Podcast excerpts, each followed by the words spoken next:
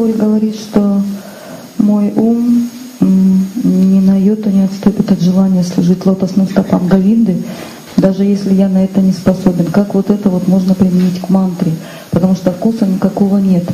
Э, когда мы выполняем служение, вкус появляется, но я повторяю мантру, и вкус у меня не появляется. Как вот это вот выражение применить к этому? Повторяю, мантру вкус не появляется. Да, потому что необходимо очищение. Необходимо очищение для того, чтобы ощутить трансцендентный вкус.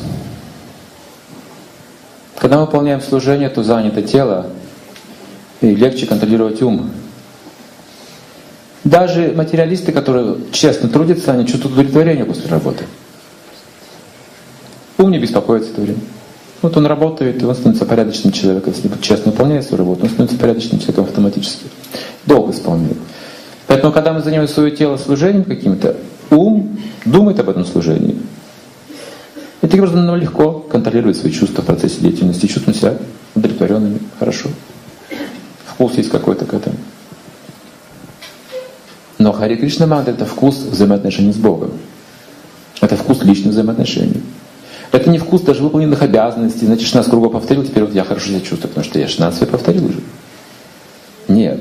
А вкус непосредственно исходящий из самого святого имени, от этих отношений с Богом. В имени Кришна это Кришна. И вот я повторяю эти имена, представьте, мы с вами повторяем эти имена. В чем там вкус должен быть? Вкус любовных отношений. Вот какой-то обмен должен быть. Отношения должны быть какие-то. Этот вкус ручи придет на уровне, когда сердце человека будет очищено примерно на 75-80% от анартах. Этот вкус естественным образом всплывет. Так говорят великие авторитеты на Мататве.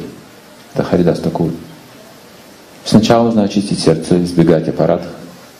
Когда сердце будет чисто, мы сможем ощутить тот самый вкус небесный, блаженный вкус.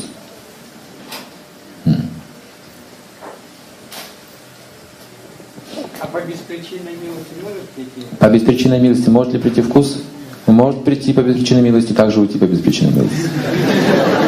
Еще нужно его удержать.